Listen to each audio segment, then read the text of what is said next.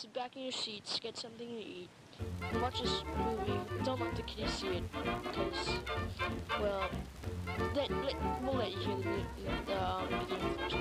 Thank you.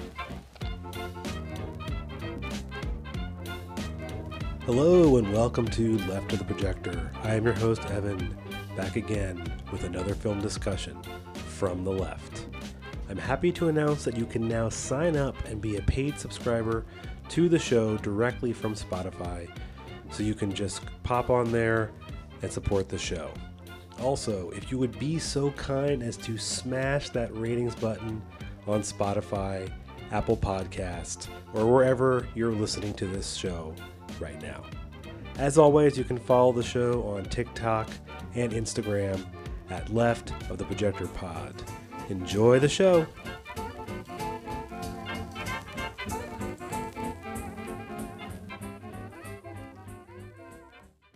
All right, we will get into the conversation this week on yet another 90s movie, Demolition Man. And to uh, talk about it with me, I have Serra Despair and Costume and Costume Whimsy. How are you doing? Thanks for joining. Uh, having having a good night so far. Good night so far. Yes. Well, I'm glad. Uh, I'm glad you both are here to talk about this movie. I was saying in uh, in prior while we were discussing this movie uh, offline, and this movie came out in the early '90s. You know, during like Stallone's sort of comeback. He kind of had a bunch of duds in the late '80s.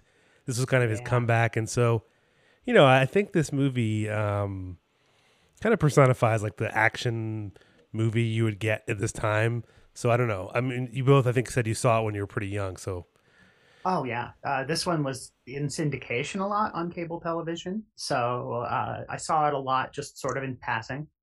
I think over the air television too. Now that I think about it. We uh, Yeah. ran the VHS out on this twice, just, just to let you guys know. Yeah, I was 10 when the movie came out, so yeah, I watched this movie. It it it got no competition whatsoever. We watched this movie anytime the TV was on when it first came out to VHS. So wow, yeah, that's like that's awesome. I literally did not have to do very much. I fast forwarded through most of like the the the fighting scenes because I remember them almost blow for blow because I you know I have a lot of siblings. So Yeah. you be Wesley Snipes. Yeah. it's funny. I saw that I, I was 11 when this came out, so pretty young as well. And a friend of mine had a like a movie theater birthday party, and it was like a very inappropriate movie to take a 10 year old to or 11 year old. And my mom didn't want me to go, but she I like convinced her that it was okay. And probably you know as at a 10 year old, like I feel like I s- this is like the friends of ours that would take you to like the movie that your parents wouldn't let you go to. So Ah, the the cool parents. See how it is. yes. Yes, yes. For if if my, if my mom listens, uh, I, I apologize. I, no, I apologize for nothing. What's she gonna do? Ground you? Oh, okay. Well, it it was actually my parents that started us watching this movie, so they they're cool. They were cool with it. They they didn't censor a lot of what we watched when I was younger though. So oh no, no. I, I, my parents were the right combination of uh, neglectful and wanting to keep me entertained. So they just sort of threw anything at me, and I've, I've seen some stuff I shouldn't have seen as a result. yeah. You know, I mean, we can we can start from sort of the beginning of this movie, and I think it's sort of funny looking back. And I think they zoom ahead to 1996 for some reason. I don't know why they chose that year Mhm. instead of the year it just came out. As this like crime-ridden LA hellhole, things are just you know on fire everywhere until the cops are there to not really solve any crime. They're just there to like I don't know, give off the impression they're doing something with their money. Yeah. Yeah. they're not, they're not really doing a they're not really doing a thing like I, No. I, I no not at all they're not really doing a thing it's it's so weird it's like a it's kind of like the way uh like conservatives tend to imagine America as being kind of constantly on fire and Mhm. morally bankrupt Yeah, but the, at the same time, there's like that paramilitary imagery when you like the first thing, like it, it's flying in on a helicopter, and he's wearing the beret, and he's got the full you know, Black Ops gear on, and it's like, "Go cops, go!" Like immediately starting out with the with the movie is just like everything's on fire, but still go cops go. It was very weird. It was a weird juxtaposition of just like you're not very effective, so why are you so cool? Like, why are you trying to give me this impression? He's so effective, except he destroys everything in between him and the objective. Yeah. It kind of reminds me of um, like Beverly Hills Cop, where they, like everything always like blows up too. And ironically, later Sandra Bullock's character has like a Lethal Weapon poster in her office, which I, I don't know. Yep. Yep, I saw that too. I was like, ah. Yeah, her her like little like uh, shrine to the uh, you know late '90s is actually pretty awesome. I wish I had all that stuff.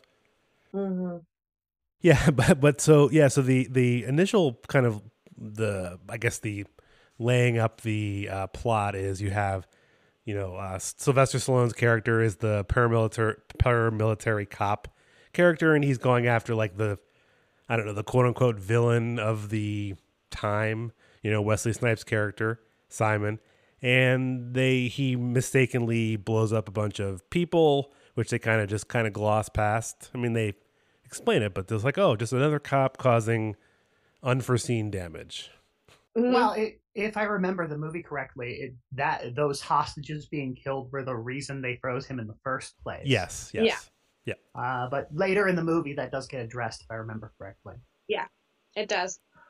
During the car fight scene. Yes. the, the best time to resolve some moral quandaries is right before you're Yeah. about to throw somebody.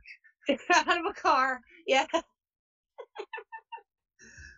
Oh, by the way, I'm I'm the reason you've lost most of your life. Goodbye. Well, what's so what's so I think I commented before. What's so funny is the cop, you know, Sylvester Stallone's character actually going to the their version of prison is like the it being a cop. It's like so rare that they actually get punished. So it's almost Yeah. uh, it's almost refreshing, literally, because they, he gets frozen. they had to do it in like the most cartoonish sci-fi facility that I've ever seen. Yes. Uh, Like I said, it, it had to be. It had to be optics. It had to be. That was the only reason why they did it. It was like the same reason why they arrest the random cop. If it gets too much media attention, then obviously they have to go to jail. So there was too many bodies, too many unexplained deaths, right to jail. You know. yeah. So, and that's, and I think that's the only reason why. Like, if it had been just the building and maybe a few pe- few people, even, they probably wouldn't have put him in cryostasis. But thank goodness they did, so he could save the day thirty years later. And what, and what if the situation had never come about? You just Right. been an ice cube that knows how to knit. And yeah, they mentioned like the the thing that I noted that you know I've heard before is they say like they're going to use syna- synaptic suggestion while they're in as their rehabilitation. So like they've now mastered the ability to actually rehabilitate someone, kind of just admitting Yes, that like the other part's not real.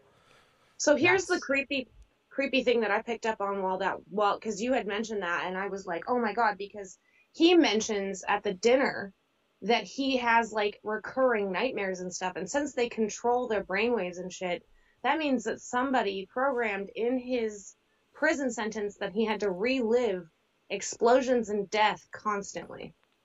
Sylvester Stallone's character. Right, Yes. right, because they're they're they're conscious is what they learn as Yeah. opposed to being completely unconscious, which is Mhm. disgusting.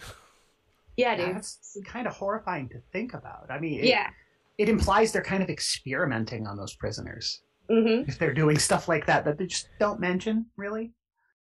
also on, a, on the realm of come on are you kidding me? So this it, the, the beginning of the movie is 1996 and yet they have these like fancy cryogenic presumably they're like just starting to use it. So like the cops budget not only has all the cop stuff but then they also have this cryogenic freezing thing. But the rest of LA is trashed. yeah Like they can't even keep their streets clean and- of cars from burning, but they sure do have the top-notch facility to freeze people. No, of course, of course. Yeah. This this movie in general reminds me so much of the aesthetics of the movie RoboCop, which I did in an early episode, because you have the cops have all like well in that in that movie it's a little different because the cop like literally are owned by a company, so it's really Ah. that merging. But it feels very similar in this too because the cops once they snap forward, I know kind of skipping around a little bit, but once they snap forward to the future in this movie in Demolition Man, the cops have this crazy facility, but there's no crime. What do they Right. need this this whole facility for? And I actually noted their cops, the cops seemed to be written by someone who didn't understand how to fit them into a society that didn't need them anymore. And that was super obsolete. So they made them almost caricatures of what it would be like to have to guard just nothing. Yeah, like a mall cop. Yeah. I mean, that's essentially that's essentially what they are at this point. Everything has basically been turned into a giant mall, and they're just basically making sure there's no pickpockets or shoplifters. That's their Yeah. whole job. Yeah. A lot Or of people bigger being crimes. assaulted. Oh yeah, or, or or that. but like, but they, they go they go into great detail to show that like they use technology to enforce a lot of things. Mhm. Uh, like uh, swearing machines, for example, Mhm. uh, or the anti graffiti walls. Yeah, it's, it's amazing the the money they spent on the anti graffiti wall. Meanwhile, meanwhile, there are people starving, literally underground. It barely works. literally starving underground and yeah like it it literally it like i said it felt like so if i was going to if, if it was me personally going to write a script about like the future is so advanced that no one does real crime anymore and there's not really a lot of violence having that big of a police force with that big of a center involved would not be the first thing that i would have. You know what i mean? Mhm. especially because a lot of those cops don't even they don't even do patrols because the patrols are unnecessary. Right, like they they're, don't even they're just standing around. yeah so like literally it's it's like someone who could not envision what a world would be like without the necessity of the same kind of cops that we have now Right, right, Yeah. yeah. Yeah, they- they just can't picture not having somebody with a stick patrolling. yeah That's that's interesting. That is interesting to think about. Yeah. Yeah. And, and and I, I hate to I, I- I feel like I have to mention another sort of like parallel in my brain to RoboCop is in RoboCop you have like they build this like future city and all like the poor people are just kind of like pushed in the outskirts and they're making it seem like it's a facade of like a of a crime free happy city. And I feel like it's the same in this. They have these fancy cars in city and then they just kind of pushed all the the poor people down down below. Mm-hmm. So kind of like they gentrified. Yeah, well, I mean, RoboCop is like ultimate gentrification. I guess in this Oh, it's yeah. no different too, right? I mean, but there's a in this it's there's a they say there's an earthquake in 2010 that is presumably destroys most of society. But it's it's weird to me. They don't like. I'd love to hear like how it this doctor took over. Like that's never really you don't really get that backstory. yeah they do mention that he did invent cryostasis right so like so my my thought process when i was trying when because because i was trying to stick mostly with the dialogue which wasn't there's not very much dialogue to be honest with you is that um like he when he when everything was falling apart he was one of the only people who had facilities and science to like save people from the catastrophe. So he was one of the only people who had the power to do like to reconstruct things and he kind of just authoritarianized himself and just like walked up in there pretty much like that's the like the assumption anyway that I got from it because it was like so brief. He's like when the hur- when when the catastrophe hit, I you know it, if it wasn't for me, we wouldn't have a society today. It was Yeah. literally that quick that he he explains it and it like you know and he's he does mention again that he was the one who helped facilitate the cryo facilities and stuff like that. So like that's I mean it's just it's in that's all I can infer but that seems like that's how he got control over everything. He he clearly he didn't get control over the clothing though, because No. the, the clothing is very interesting. There's, yeah, the, the the decision to have um him and his assistant be wearing mostly like Japanese inspired clothing, right? Yeah. But then all the rest of the aristocrats are wearing something that is very similar to 90s fashion. Yeah, you're right. I had didn't think That about Weird. is that. interesting. It's really weird. That's something. So like, that's part of the reason why my name is Costume Whimsy. I'm really into like fashion history and stuff, and like the cuts of the clothing and everything about the clothing from the aristocrats on down to like the police officers are ve- it's very 90s. Very baggy It's very very very 90s. Even Wesley Snipes' new clothes, you know, all that stuff. It's very reminiscent. It's it's almost pre-Matrix in in the style of how their clothing is. And then but then you got, you know, like the dinner wear was all very 90s. The short dresses and the bubble look and stuff like that. You see it in um, Austin Powers when they Yeah. what like what the 60s look like. It, it's the same kind of thing. But like for some reason also Kratos has and his assistant are wearing Japanese full garb. So it doesn't it doesn't mesh well. I don't know who decided that. Well, that kind of well, that kind of makes a little bit of sense, like the Japanese idea, where I feel like his philosophy, even though it's not really like fleshed out, is this sort of like clean style, like the the fancy Taco Bell, which we which is very funny. So it's almost like Yeah. the Japanese garb kind of makes sense in a, like a weird culturally appropriating way. Yeah. but you were uh, you were go ahead. Sorry. Oh, I, I- I was going to say, um, uh, having kind of lived through the 80s and 90s, I sort of remember how a lot of people dressed. It was not, it was not unusual for rich people to put on some sort of dress, uh, some sort of clothes that they thought were interesting. Literal cultural appropriation in this context. Mhm. But like at the time, I think in the 90s specifically, there was kind of an uptick in, uh, uh, there was a t- an uptick in the amount of business Japan was doing. And I think that maybe was subconsciously reflected in this movie. Well, there was one thing that I did note as far as the garb was concerned, and that was when Wesley Snipes escapes the museum. Which I don't know if you want to continue to like go down the plot, uh, Evan, because I don't want to mess things up for you on that. I mean, so at this point, I mean, we kind of like cover, I guess, the the point where they're, you know, they've they've uh, Right. they brought out, um, you know, uh, so Sylvester Stallone's character, he's now Mhm. been unfrozen. He's, you know, the whole like, there's lots of like the joking of him adapting to the, you know, the time, and you know, they're he's this crazy, you know, lewd person who can't be, you know, he's kept the little little cursing machine is keep, you know, spitting out tickets and all that. So I guess from there, I mean, you were talking about the clothes. I mean, yeah, Yeah, right after that is when um he they they're like, where is he gonna go next? And the computer analyzes completely wrong yeah, right. that he's gonna go start a drug ring.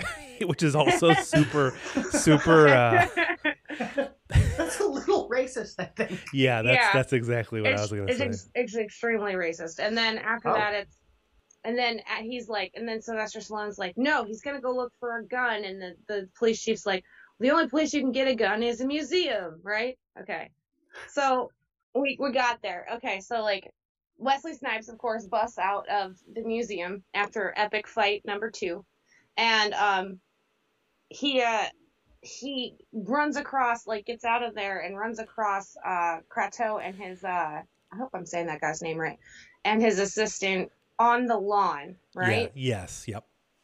Kratos is wearing an entirely white, which is really interesting if he's adhering to Japanese culture because white means death.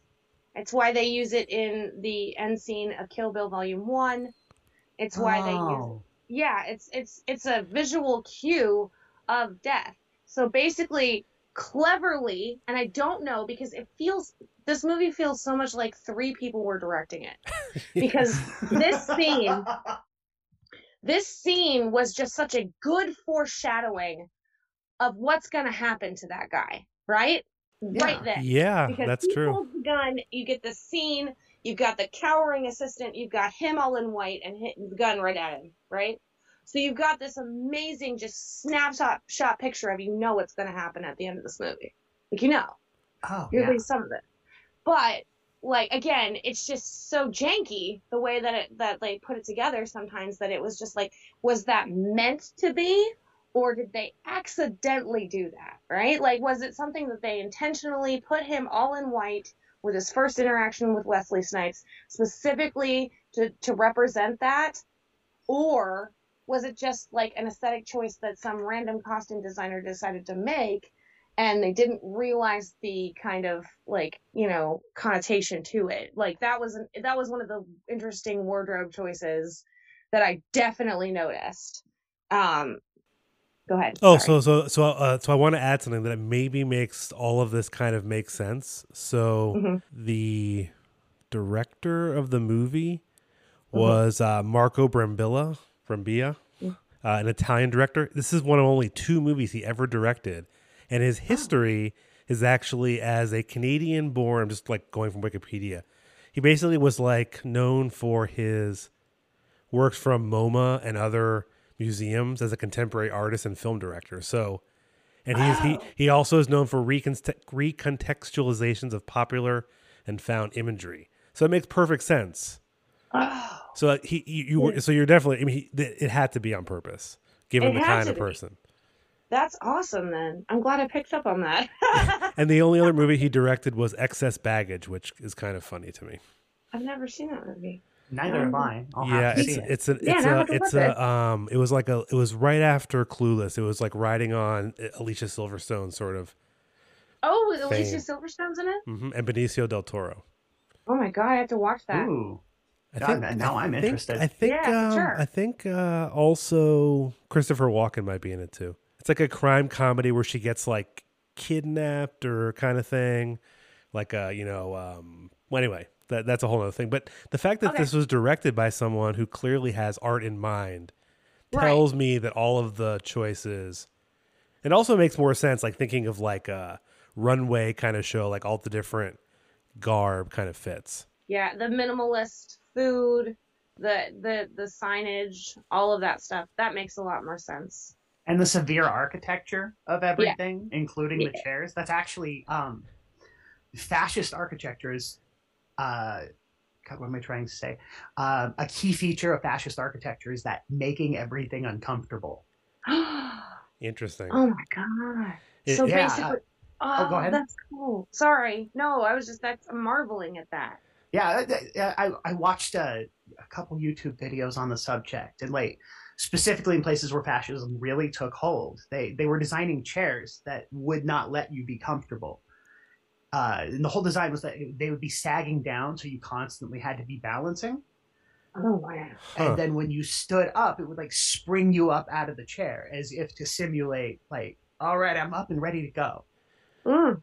That that actually reminds me of earlier when uh, or, um, when they're talking about the chips that are implanted, and St- Stallone's character is saying how it's like Mhm. fascist, you know, which is kind of uh, ironic coming from a cop, but uh, he's like calling like the whole like thing where they're tracking people fascist. But you look at the whole society, and is that kind of what they're doing? Is that would you then say that like their whole kind of structure of society is this fascistic trope? I mean, yeah, uh, yeah, uh, definitely authoritarian, very much fascist. Uh, Yeah. I, I was going to say, uh, even going back to the architecture, think of the three seashells, hmm a utility designed to make people feel uncomfortable. But yeah, e- even in the way they per se, there's like only the one fast food restaurant, right? And Yeah. It's explicitly Taco Bell, and therefore Taco Bell becomes a place where influential people hang out. yeah, yeah. My thought processes on it was that this was written by someone who thought that fascism would come on the coattails of communism. By the way that they write the society in general. I, I, Yeah. I maybe. Because because of the docility of the the people really is like what the most like that's what incurs the most imagery for me just because of the fact that you you, ha- you know wh- when the right speaks on the left they speak of, of them as being simultaneously stupid and aggressive and docile and you know yeah. uh, docile and aggressive, stupid and smart. Like there's this dichotomy, and it the juxtaposition of it is uncomfortable enough for you to be like, that's that doesn't make any sense. Well, this is kind of felt like that in movie form to me, like the argument of that, because it was very much a fascist regime, but everyone was happy.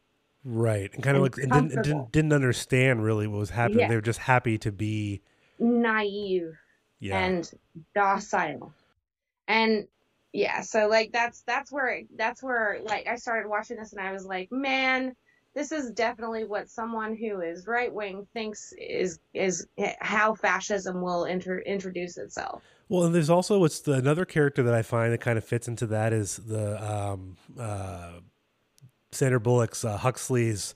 I don't know the other officer who's basically used the black officer. Or no, he wasn't black, Latino uh, Garcia. Yeah. He's like constantly. Alfredo. Yes, Alfredo Garcia. He sort of has this, like he doesn't. He's very, very naive about everything, and then at the end Mhm. he's like joking, like he's cursing because he's like all of a Yeah. sudden he's seen the you know seen the light or something. Seeing Yes. the light of misbehaving and violating social norms, I'm really. I mean, I, I, I don't see the society as actually being happy at all. They they constantly have to mind their language, lest a swearing machine go off and they have to pay a small fine. I mean, Right. uh, like pretty much everything is engineered towards thinking about how you appear in Demolition Man. It's very it, like even to the point of well, we can't touch each other. That would look too dirty. That would be weird. Yeah, yeah. Well, it's also interesting because when when the little machine, then they also mention how there's no money; everything is like computer chipped. So it is sort of also this kind of like a post money society in in some sense Mhm. too, where. Or, or maybe there is. Yeah. I mean, there is still social status because they when they go to Taco Bell, there's like super fancy cars out front. So clearly, there's still a higher, you know, very wealthy, and then obviously the very poor. Yeah, Mhm. it- it- like it's a, it's it, it's clear that there is some consumption culture in this in this world. hmm Yeah. Are you boggled? Well, Yeah, yeah, the, yeah. There's all kinds of brand consciousness and stuff, especially centering around Taco Bell being the one thing. You know, Mhm. it's clear that consumer culture is still alive and well in the Dem- Demolition Man. well, they The also. only, Oh, go ahead. sorry. No, you go ahead. I was gonna say the only entertainment that they have is like commercials. Yes, yes, yes, very important. exactly, exactly. That's literally like all they can speak of is commercial society from the '90s. Yeah, like they're so bereft of culture. It, you kind of see this in Star Trek too. They're so bereft of culture that the only thing they can go to to entertainment is to look to the past. Uh, it sort of echoes like how Captain Picard and the rest of TNG would go into space and then recreate in the holodeck pasts from Earth. Yeah, yeah. I never thought of it that way because it is very much. I kind of, I always sort of like in my head, like, okay, well, this was made in the late '80s, early '90s. That's what they're leaning towards. But yes, you're right. I mean, they don't have. That's their entertainment. They don't really talk about having TV. You know, there Mhm. is no TV really, uh, right? Well, Ah, They don't uh, unless they're know, like unless they're like researching or like watching some historical something. Um, yeah. What was I going to say about the um about the other part? I forget what it was. Oh, well, so the other, know. oh, so you're talking about the commercial, like uh, you know, the consumerism. So Sandra Bullock, um, her characters, Office and Home, are both filled with like this nostalgia. Obviously, she had to recreate or buy them, or I don't know. Like, do you go to like the memorabilia shop down at the you know uh, San Fran, L.A., whatever they call the city now? Mhm. Uh, San Angeles. San to Angeles, Billy. yes, right. So it's clearly they're clearly very stuck in the past. Um, Is it legal for her to have all those things? Because they never really No. got into it. well, in her office, Oh, they not? say it's not right. no, it's not. They they say that it, it violates specific codes, but they look the other way. Oh, okay. So just more cop shit. Yeah. So yeah, so if you're a cop, you can get away Okay. with whatever you want. All right. So then, uh, there has to be a black market for this sort of thing, right? Well, yeah. Where do you think they got the hamburger from? I mean, come on. McDonald's. Yeah. Wait a minute. It still applies. Taco Bell. Well, Taco Bell. well, so you know what's funny is that I, I, I, I read that when this movie came out in uh, other countries, they didn't know what Taco Bell was, so they changed it to Pizza Hut. I don't know They how they did that. Like they how got they, the Taco Bell. yeah, they don't they don't use Taco Bell in the European release. Apparently, I'd love They to got see the that. combination Pizza Hut and Taco Bell. I think they just I think they just changed it to completely just being Pizza Hut somehow. No, I know. That's that's a soundbite from TikTok, dear. Oh shit, yeah. I- I'm gonna I'm gonna I, edit, I I'm was gonna lost too. I'm gonna I'm gonna edit oh that part god! out. Pizza, the Pizza Hut and Taco Bell thing. Oh my god, that's Oh. Hilarious. uh we we have uh we have had for a while, especially where I live. We have uh, Taco Bell and frozen yogurt places. They- like, We get the KFC and Taco Bell a lot. ooh, oh no, we don't have. Oh, yeah. Uh, Anyways. so the um well so you were i guess you were at the point where i mean you were talking about the the scene after they've he's stolen the guns and he's in the museum and i think this Mm-hmm. is the point of the movie it's about middle way i guess where now we start Mm-hmm. to see or understand or like we're, we we know that the this leader i'm not going to try to pronounce his name um, the doctor he's clearly brought back simon phoenix for his plan to kill this um, Edgar Friendly, the Denis Leary character, who's later referred to as like, you know, he's going to start a revolution and it would destroy his perfect society. So, really, like the entire movie is predicated on the fact that they need to quell a revolution. yeah, absolutely. No, you're Mhm. right. I, I hadn't quite pieced that bit together. I mean, I mean, it's kind Yeah. of like it's it's there, but like they don't.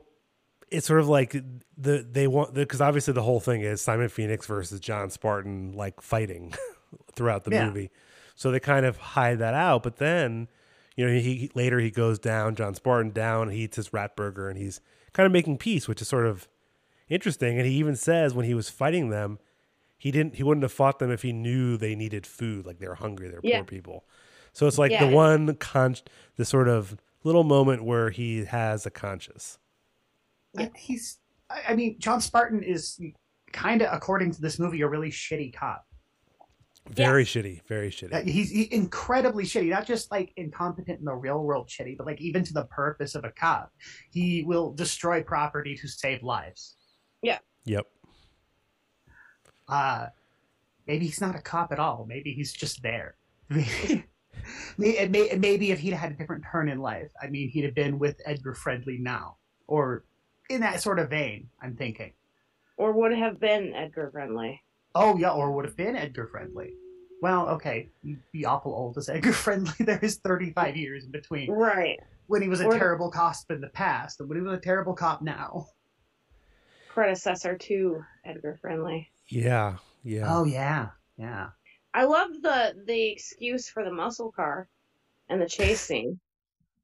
That was that was fucking funny. Like they they they did everything in their power to insert that car as many times as they could. Oh They yeah. show it to you in the museum. They show it to you again uh, several times in the museum. They, they fight on it in the museum, Well, right? it wouldn't have been funny for them to drive those stupid little Teslas around in like a chase. And well, they did though. Yeah, I guess was they what did. Yeah, yeah. Snipes was driving. Yeah, that's true. So like, yeah, so like it's so funny though because then they go down down to the underground, right? And you know, Sandra Bullock has just been kind of I I, I like there's so many things I can say about that character. Um, but one of the things that, like up until that point, she she gets history wrong. Like that that's kind of a running joke is like she gets phrases wrong and sayings wrong and her idea of what the past actually was is completely fictional.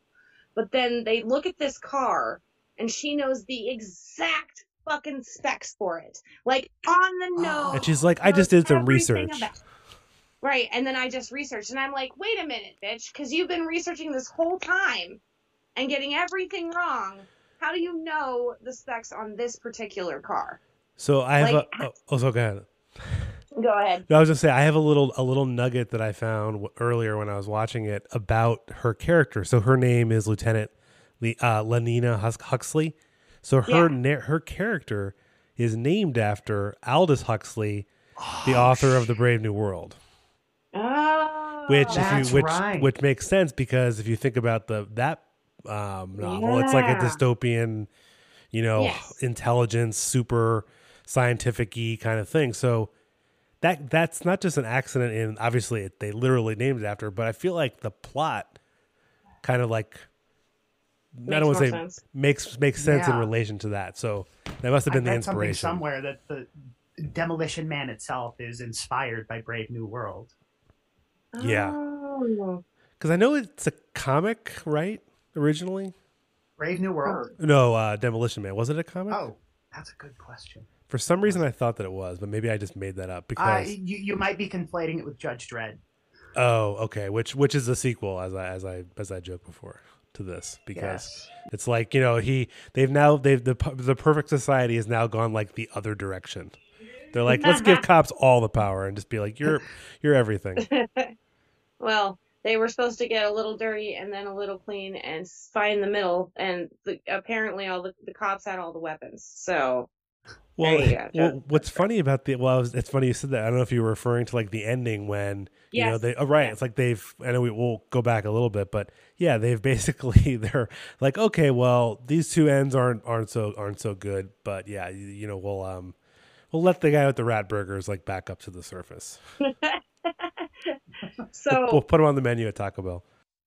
So going back I I enjoy that reference. However, um, I feel like her role was exceedingly downplayed just to make Sylvester Stallone like the fucking star of the show for the whole thing, which is fine, but like like I said, the intelligence that they give her is is selective at best.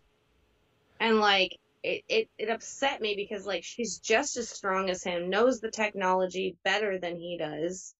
Like honestly, she should have been lead on a lot of that shit. You know, Yeah, but- He yeah. really should have. She she gets sat on the fucking sidelines for most of it. and she and, and she does just- it nice, and she doesn't like complain. No.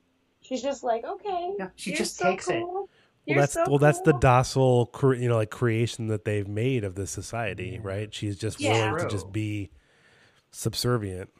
Yeah, I just it, Yeah. it it frustrated me to no end because she's sitting there in her office frustrated about life, frustrated about how boring everything is and how much it sucks that her job is so boring.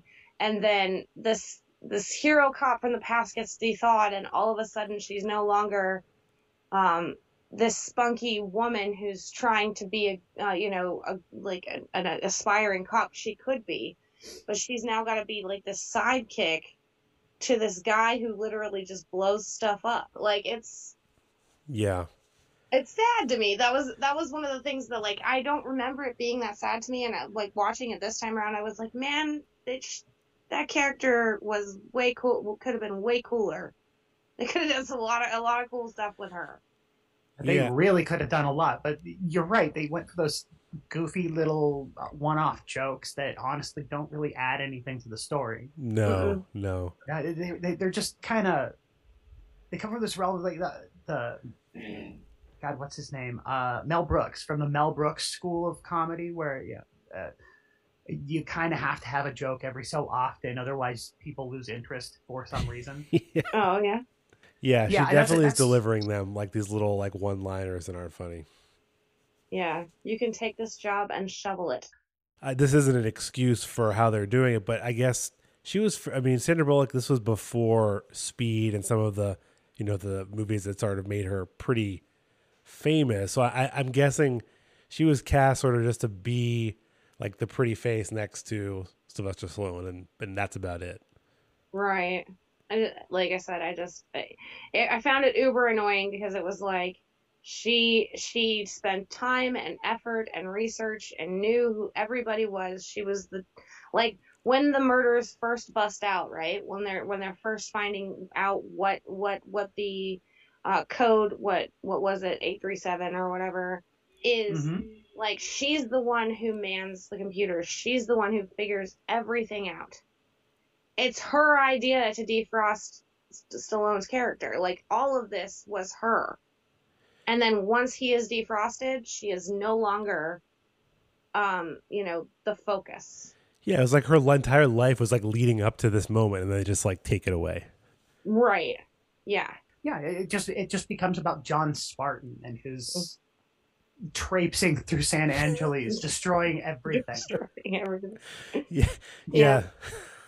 It is weird though, because like it gets to the end and they kind of go, "Well, he destroyed everything. Did he really? Like he destroyed a lot of things, but at the end, like he basically just threw a car into a water fountain at the end, and they went, "Everything's destroyed." Well, the car is fine, right? Didn't it have like a weird foam that like the protects you? foam But Yeah. the the foam stuff was at, like after. I mean, the foam stuff was before that, but, but before the the final fight. So Yeah, that's true. That's right. That's the right. That foam, was, the foam that was earlier. Was, yeah, the foam stuff was pre him going to confront um the, the the leader about his plans and everything. It's the the site. The, it's the fight before the final fight. yeah. Ah, yes, yes. That's part of the car chase scene. so apparently i'm adding another note so apparently not only was it sort of loosely allusions to a brave new world apparently i've never read this story but it was also alluded to was the sleeper awakes which is an hg wells movie or sorry movie book novel about a man who sleeps for 203 years and he wakes up in like a new london that's transformed. So it's a similar like he has horror like he apparently was dreaming the whole time. So it's another interesting thing because they add in the thing about how he has his they're forcing them to relive nightmares. So yeah. It's this very That is still really interesting. Like the whole the whole re-education technology is terrifying to think of in the first place. well and, then, and, and they were able to give wesley snipes like new powers so it's almost like they're they can genetically engineer you Oh, because yeah, there's they no just pregnancy Stanford you into a soldier. Or an, a crafty knitter. One of the, one of the two. yeah, I, the weird selections, like the, ostensibly the thing's supposed to be like job training, right? hmm Uh, so what job is he going to get in the future that involves knitting? he can I mean, I, I, I, I mean, I don't know. I don't know exactly what the consumer culture looks like, but like it's irrational stuff. It's knitting, it's craft, it's all hobbies instead of you know job skills. Right. Yeah. Right. Yeah, you never really you don't get a sense of like what other people in society do. Like somehow like they've built these like fanatic fantastic skyscrapers that all look, you know, like sh- sleek and shiny and have all nice apartments. Like the cop had a pretty nice apartment, you know. Oh yeah, uh, everybody. The only jobs we've seen in this movie are cop and Taco Bell employee. Yeah, Oh yeah. no! Oh no! Also, also lounge singer, lounge Oh, singer. Oh, oh, Yes, was there Jolly was. Singer- Giant. You're right. You're right. Yeah. So they have lounge singers, Taco Bell employees, oh and cops. Those are the only three Oh. jobs in San wait, Andreas. wait, wait, wait, wait. There's more. There's Oh. security guards and patrons are like um curators of the museum too. Yeah, they had the people Oh, walking okay. around, I think, right? Yeah. They, Okay, they have all right. They have all- two whole security guards and one curator. we, we, Which one are the security guards just cops? I I mean, mean, they, power them down even more. Uh, I don't know. they don't get a Tesla. or- No, No. They, they, they don't get a They get- stun rod. They have to call the real cops. Yeah, they get shot after telling him to increase his calm. Like it's it's terrible. Well, and the one other thing we didn't mention, which I think is super funny, is when Wesley Snipes' character, you know, first goes into one of those sort of phone booths. It's sort of like an affirmation chamber where doesn't it like read you things about Yes. yourself? It's this very, it's super weird. You you give everyone joy joy feelings. It's like the opposite of the one in Futurama, which is like the suicide booth. Right. Oh god, I forgot about Maybe the that's too affirmation too booth too spell. dark. Oh, oh no, it's fine. If if it were too dark, they wouldn't have led with it in season one, episode one. Yeah, that's true. But- That's true.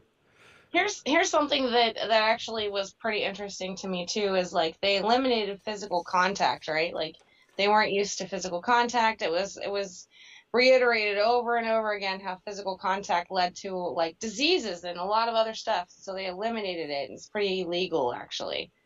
Um one of the things that we know scientifically now, which I don't know if they knew then, is that you can actually become touch starved as human beings. So like yeah. that entire society is is just run on these booths that tell them that they're okay while simultaneously existing touch starved. Like, Yeah, Oh, they're that's very very, re- very repressed. The whole society. yeah, it it sounds pretty miserable. like, And then the be simulation is like these VR helmets. It's unclear exactly what was going on. yeah, it's like VR, but she explains it as like, um, I don't know, some kind of wave that connects them. And that's why when he takes it off, it doesn't work anymore. Like, yeah. I mean, I mean, look, those those helmets sound great. Don't get me wrong. I'm very curious, but like does that does that touch star thing? I wonder. Like, is that the adequate replacement? No. And the, the the scene is so funny when she sets it up too, because she hands him this towel and she pats his leg like, "There you go." It's so funny. like if if you if you don't know what's going on, you don't get it, right? And then once you've seen the movie a few times, the way she delivered that was just perfection, hilarious, just hilarious. Like that scene was worth every bit of a lot of sh- you watching this show. Like, oh my god, that was so funny. Yeah, no, actually, VR does not actually help with with t- touch starvation. We found this out during this pandemic, actually. Oh yeah, that's right. Yeah. I guess you I guess you'd need more than just the force feedback, huh? I was, I was thinking these particular helmets because it seems like to connect the erogenous zones or whatever, or right, it it does science at your brain and somehow it's orgasmic. That's the best explanation. right. Yeah. Science is your brain. science fucks your brain. Oh, so that's the other job, the people who make the science fucking helmets. there you go. yeah. Oh, the, That's oh, wait. The people who worked at the uh, the cryo facility. Oh, Oh, Oh. yeah. Oh, scientist. oh, there's nine jobs. I'm starting to see how the society is possible. Well, I I mean, presumably someone built those like skyscrapers. I'm assuming it's you know there's like you know it's like uh, the hard labor. You know the the working class people are like doing all the work, but they don't get to live in these. They're probably living underground in that. That's what I'm saying. That's what I was about to say. They probably left after those those buildings were made because they made all the laws about not even being able to eat salt on your food. Yeah, I mean the thing about the the underground, you know, um, society is, or the I don't want to call it society, or yeah, society, whatever you want to say. The underground world is they from from when the ups the the the version that they give you when you're up on the top is you know they they left because they didn't want to be part of our you know fancy society, and I guess they kind of do agree. They don't want to live in this manufactured world, so they're there on their own accord. They're not actually cast out. Or do you do you- that do you think that's not true? What do you think is true? Uh, Are they forcibly removed, or they actually are leaving on their own accord? uh, my person, I, I, I think they're, uh, I think they are forcibly removed. Like, Okay. Like in the way gentrification forcibly removes people. Like, you're allowed to live there, but they will harass you until you leave, so they can do what they want with the land. right, right. They probably they're probably getting too many you know credit violations, and like, well, you can either just reform or leave. I think it's a bit of column A and column B, right? Yeah, Like I think some of them probably left just they didn't want to exist in that society. Period. Um, I think maybe even some people, um, depending on how long the underground society existed for, uh, probably lived their whole lives underground. yeah. And then you have- kids. hmm And then you have, and then you have people who, like you guys said, were failed by the system repeatedly and decided they were going to leave. Like, um, and then I think that there are a few that were forced, but honestly, because of the way, because there is police, because the police exist, and because the cryo facility still exists, right? hmm There has to be some crimes where the the cryo facility is necessary in order to have refreezing things still exist Right, right. They're because not. they would Yeah, they would only need storage if it, if it was never going to be used. So you have to think that they probably fled there before being frozen, but some people who would have escaped to the underground are actually frozen.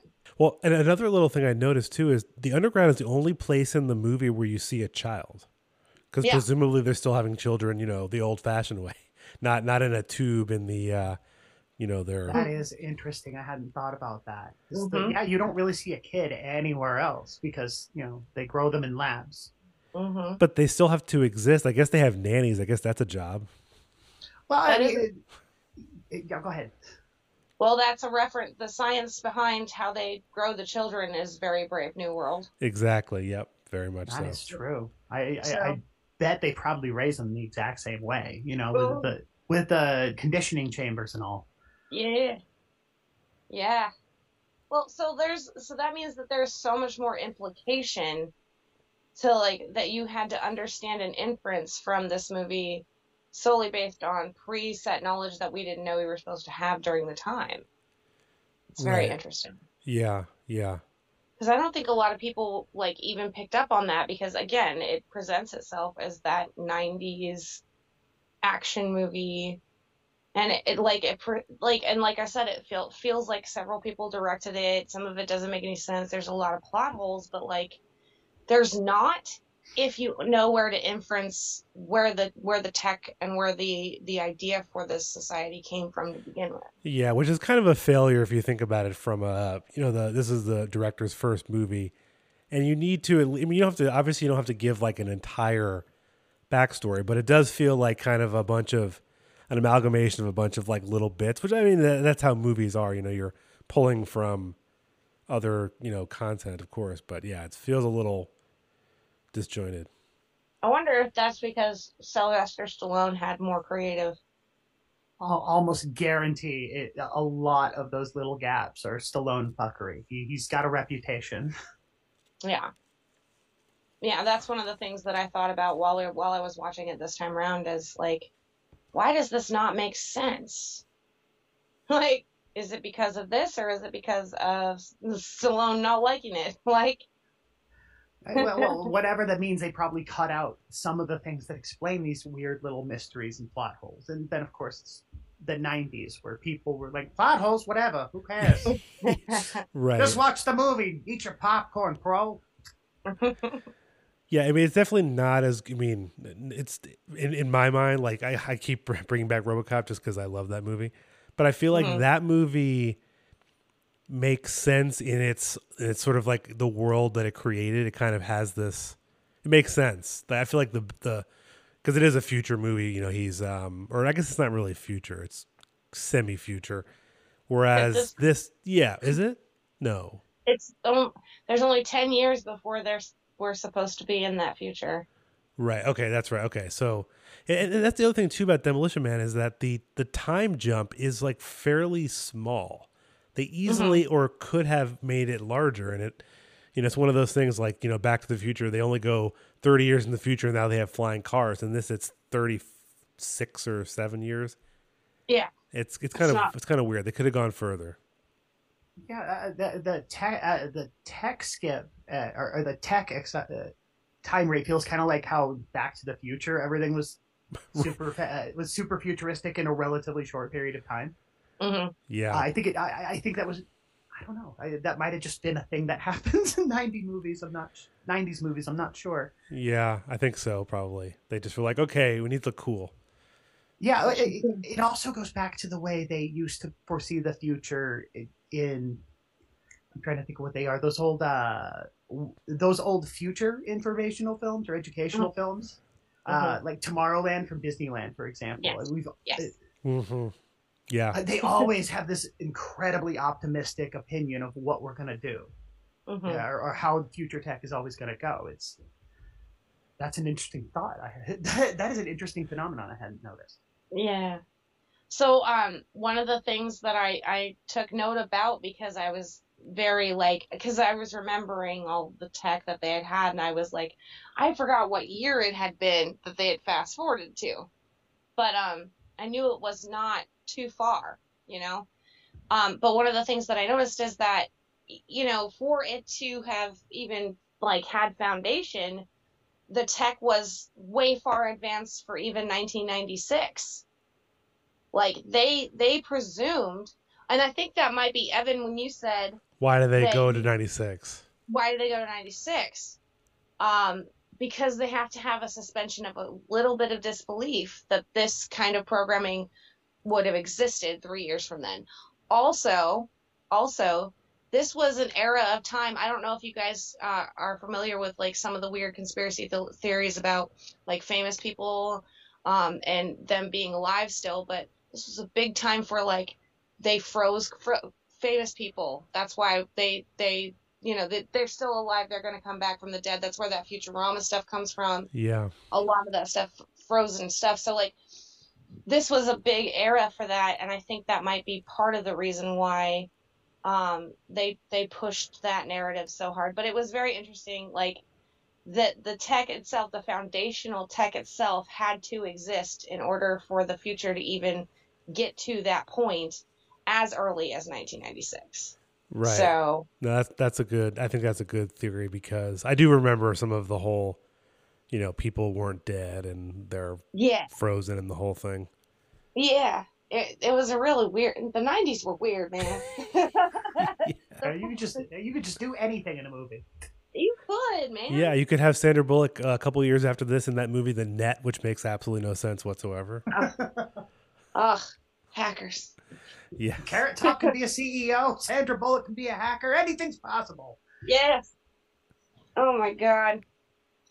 So, well, let's see. I have another. Let's see if we have any more. Do you have any more notes that you'd like to talk about? I feel like every conversation that like Sandra Bullock would have with Sylvester Stallone's would be very well. And those are the one time I feel like where she did get like a little bit of their dialogue because there isn't that much, like you said.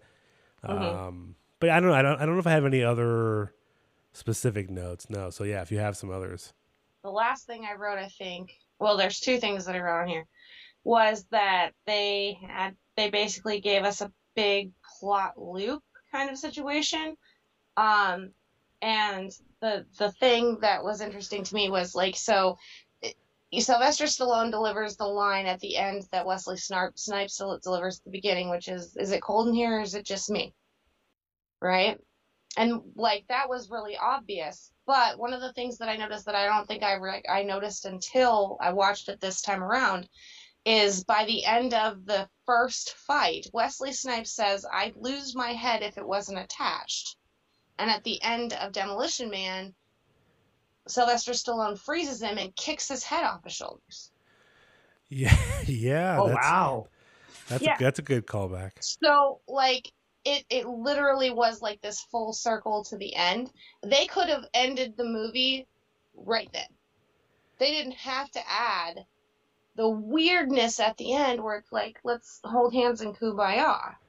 Like Yeah. if they wanted to leave it ambiguous, that would have been the best way to do that, I, in uh, my opinion.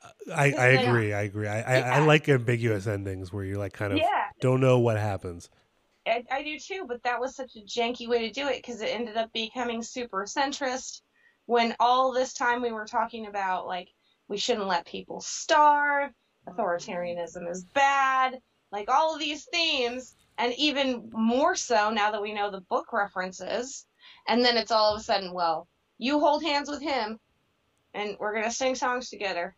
I think that's a I think that's a product of like just the '90s need for a happy ending. Yeah. Uh, that feel it feels like executive interference asserting that sort of thing. You know, just to say, well, you have to have an ending where everybody comes together at the end. Otherwise, people will figure out what communism is. I don't know what they were worried about. Yeah. Yeah. No, I think you're right. I mean, I thinking back of like 90s movies, especially, they're always, always have that. Um, Ugh. Not just the happy ending, but the romance ending, where the Um, main guy you've been seeing and the main lady you've been seeing finally smash pelvises together. that has always that kiss those kisses have always grossed me out because Sylvester Stallone is so much older than her. It, It's unsettling. and and Yes. wh- why did he have to do like the the VJ Day Times Square kiss? Right, like the bending her over and stuff. Like what It, yeah, they didn't need to dip her in the street. Like it, the whole ending serves no point other than just to hit these weird social norms that we have. Yeah, the guy like curses. She gets to kiss somebody, and I don't know. Taco Bell's going to expand. Gets to. She expand. has to. Yeah. Jinkies, is all of this stuff good? And I just that that was that was the point where I was like, okay, wait a minute. because we know touch starvation is real. You've just been Sure. kissed for the first time ever. You would not be asking that question. Your body's imperative to be touched. You would have been ripping that man's clothing off. Like that that would have that would have been better. Like anything would have been better, honestly. But like uh, like these people don't touch each other, and she finally gets to succumb to a physiological desire to touch someone. Yeah, She should. They, they should have pulled away in like a different muscle car. Been like, oh yeah, here's here's another. this random muscle car is just like pulls up. just let her have another Jinkies moment where she's like, "This is a another muscle car. These are all the specs for it. Yeah, the, just like the end of my cousin Vinny. Couldn't have possibly been it. Doesn't take those tires. All right. Just anything, anything better than oh, by the way, I'm just gonna violate your consent for no reason. Yeah. I know we talked about it earlier, but she actually so that was a good moment though when sh when uh he tries to to to push himself on her at first and she's like get the hell out of my my apartment yeah, I, I I did I did appreciate that that she was able to set her boundaries with him, although I don't know how all that would have worked in real life. But yeah, that's but at least it Yeah. shows like a moment where you know she is taking charge over this constant like opposite. yeah, I just Yeah. kind of wish they'd followed through in the end. If he had asked, that would have been a great that that would have Yeah. been a great fucking hook. right Yeah, that does save the ending, I think. Oh yeah, it totally would. because like the whole point is they're supposed to be like it's a buddy cop movie, right? mm-hmm And so the whole point is at the end, each cop is supposed to be influenced by the other in some way. One is more interested in social norms, and the other is less interested in social norms by a relative amount. Well, so Mhm. she should have kissed him.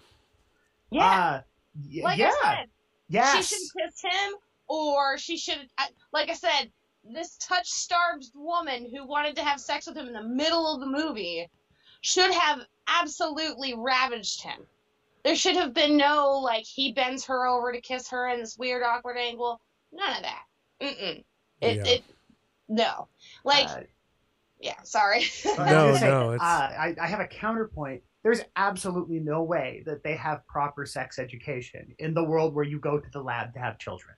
oh yeah no absolutely Yeah. not Like it, it, it could have been a big slot. Like she could have just given him the worst and sloppiest kiss ever, and he goes, "Whoa, we- we can work on that," or something equivalent. You know what I mean? oh my god that would have been fucking perfect sorry for cussing on your podcast No, no, you Like, can. No, cursing is fine. No, my God, that would have been perfect because that would have wrapped up all of those jokes where he says close enough. Because he says close enough Exactly. all of her puns or all of her bad lines. God, that would have been good. Ah, oh, that would have been fantastic. That would have been so good. All right. If only we were cocaine fueled film executives in the '90s. I know, we'd have been rich by now. All right. Well, I think that I think the I think that might I think we can't top that. So, um, again, Costume Whimsy and uh, Serra Despair. Again, thank you both for, for joining me tonight. It's been great. Of course, always happy. Anytime you need me.